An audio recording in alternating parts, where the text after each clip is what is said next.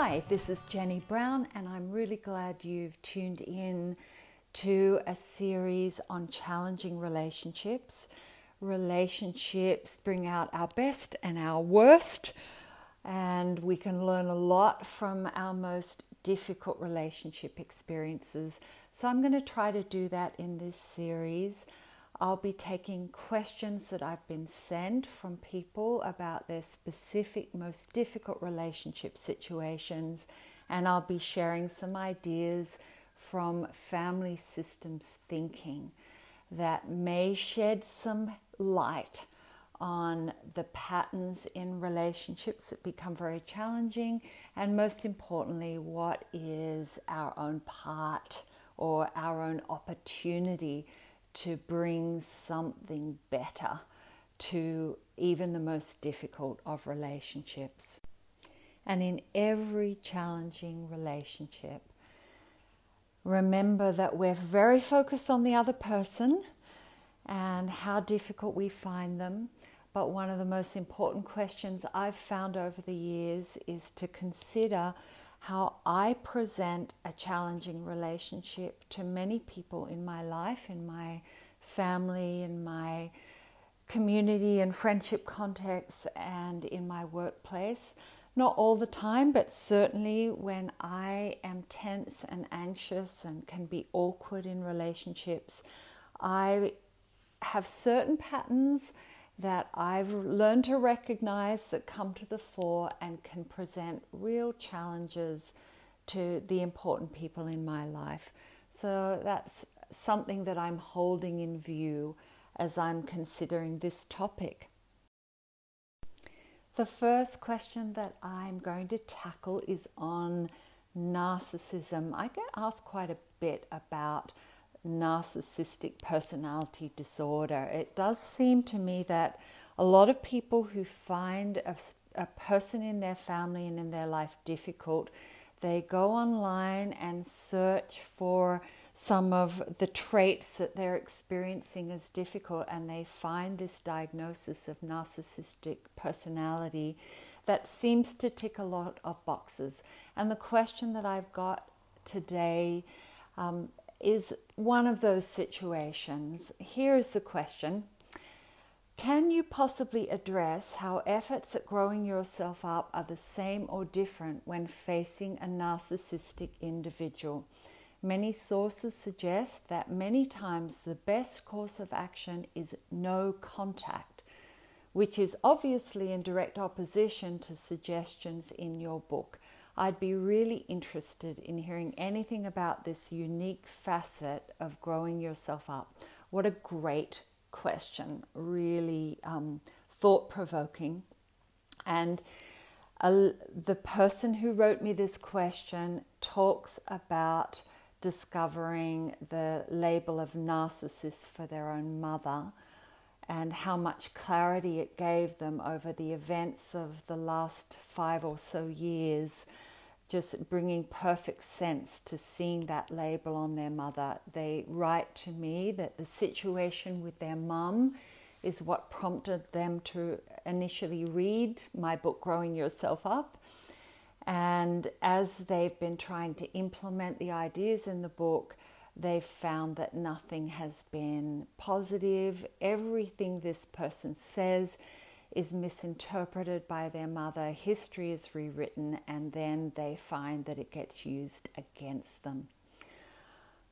I wonder if you, any others out there can relate to that experience with a difficult member of their family, especially hard when it's a parent going back a generation. First of all, from Bowen theory, it's really important to appreciate that the, any kind of label or diagnosis or category is not really fitting with family systems thinking. Rather, we all have various traits that could fit in a category and a diagnosis. Um, it's just that these traits sit on a continuum. And narcissism is one of those that sits on a continuum a quote that I really appreciate from Dr. Murray Bowen is The human is a narcissistic creature. who lives in the present and who is more interested in his own square inch of real estate and more devi- devoted to fighting for his or her rights than in the multi generational meaning of life itself. And I think Bowen captures something that we can all nod our heads to is our own selfishness, self referencing, and to earn the diagnosis of a personality disorder with narcissism attached to it, it would be an extreme version of seeing everything through the lens lens of self, self-interest, self-sensitivity, self-perception, needs of self. And it can be very, very difficult to relate to a person who so highly references everything through the lens of their own entitlement or their own needs or their own rights. But please stop and consider how all of us as humans have some of these traits of selfishness and seeing things our way rather than being prepared to listen to and understand and respect how other people see things. So that's the first piece to dealing with uh, a, someone who we label as narcissistic. For the person who wrote this question about their mother, I think the important start in tackling this question is to appreciate that these traits of self entitlement, self referencing have grown up in a relationship system. They don't just exist within an individual in isolation. And what this means is that relationships over the years, perhaps in a mother's family of origin, where parents anxiously gave them center stage and they became accustomed to being focused on and people making accommodations to their needs. And they took this into adult relationships and possibly in their marriage and in their family of creation, there were patterns of accommodation that continued to fuel and grow their way of operating in the world from self interest and self focus, with seemingly an incapacity to have a sensitivity and empathy for other people. So, the first step in understanding these difficult traits is to become curious about the patterns in which self entitlement has been accommodated in the back and forth of anxious relationships. This comes out of a system, and if there are ways of learning about a mother's family of origin and how they operated in their family. Were they particularly worried about by their parents? Were they especially special to one of their parents? Can be useful research to just appreciate how these particular traits have been intensified in the growing up years and in more recent years. So rather than just cut off and give up on contact with a difficult member of the family, I wonder if you might consider being curious about this member of the family and their relationship experiences over their growing up and their adult life, curious about the generations that went before. Is there a pattern of managing insecurity as a family through focusing on specialness, importance, entitlement? Was that a theme going back over the family? Was it in response to adversity and significant challenges? Was it in response to the impact of immigration and moving from parents giving up a lot of their own status and opportunity to give their children lots of opportunities in life that can promote the idea of specialness in the child of um, immigrant parents. These might be some of the questions that can just generate curiosity as opposed to reactivity to the difficult person. And certainly just noticing when visiting mum and dad, visiting the mother who one finds difficult, and just noticing how you respond. Becoming focused less on the difficult reactions of the other person and more an observer of one's own reactions. How sensitive am I to the way my mother views me? How do I react when those sensitivity buttons get pressed? Do I distance? Do I become withdrawn? Do I become argumentative? Do I triangle to other members of the family and gossip about how difficult I find my mother, which increases her sense of being sensitive to being left out or not approved of in the family. These are the questions that can turn a very challenging relationship gradually into a more interesting relationship and might present some clues as to how we can work on ourselves in being with the person we experience as difficult. So, there are a few ideas. The question of is it better just to cut off contact?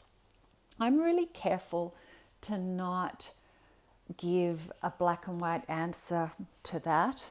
While in general, the view is that staying in contact with even difficult members of our family of origin can be a really good platform for growing our own maturity by reducing our reactivities and sensitivities. That we just have short visits, we don't outstay our visits to the point where we become overwhelmed and negative. Just short visits to observe self can be such a, a useful platform for increasing our own tolerance and capacity to deal with people who are very anxious and reactive, and that can that benefit can go with us into all other relationship domains. However, I do understand that there are certain situations where the costs of trying to stay in contact with a difficult person and some of the consequences and the reactive behaviors that are not appropriate behaviors, um, that it may, for some people in um, unusual circumstances, to choose to refrain from contact, perhaps for a short period or a medium term period, and that may be after a lot of thoughtful reflection a mature decision that some people come to. However, I do think that considering taking space from a person we find challenging can be useful with the overall goal of regathering clarity, objectivity, and energy to re engage in a different way with family members in future. I'm going to finish with a story about a client that I've worked with for some time who really struggled with his relationship with his mum. As an adult male, he described visiting his mum, who was on her own. His parents had split up when he was a teenager, and he would be overwhelmed with his mother's blaming of everyone, her sense of martyrdom. Nobody appreciates me. I do so much for all of you, for you and your siblings. He would try to connect with her and just find that every conversation came back towards her own complaint, her own vitriol, her own upset, and her own self absorption. Really difficult. It's, it's so unsatisfying to have a family visit with that kind of dynamic going on. He did a lot of work just working on himself and his reactions to his mum, working at humanizing her, understanding more her context growing up and the patterns that she might have been in with her own parents in the back and forth of relationships. And as time went on, he managed to be able to define himself calmly and more clearly when he visited his mum. I remember him reporting after a visit that he had said to his mum in the midst of a significant upset um, about him not doing enough for her, where he said something like, Mum, I know this is not your intention, but I find it so challenging on these visits when I want to share some of my life with you and connect with you, where I hear you and you get to hear me.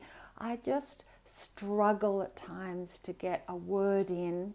And when that happens for me, so that I don't stay and begin to get resentful of you, which I don't want, I am going to politely let you know that I'm going to leave in five minutes. And I'll come back. I'm committed to our visits, but if I experience this kind of intensity where I can't connect and I start to feel resentful, then I just want to let you know that I will end the visits. Now, this is not a script that everyone can follow, but this is what this man worked out after a lot of reflection, a lot of research to understand his mother better, and a lot of looking at what's my part in this relationship dynamic and how can I not continue on the pattern of silent accommodation. So it's a challenge of defining self calmly, clearly, objectively, while also staying connected which is the essence of maturity or differentiation of self. So, some good food for thought.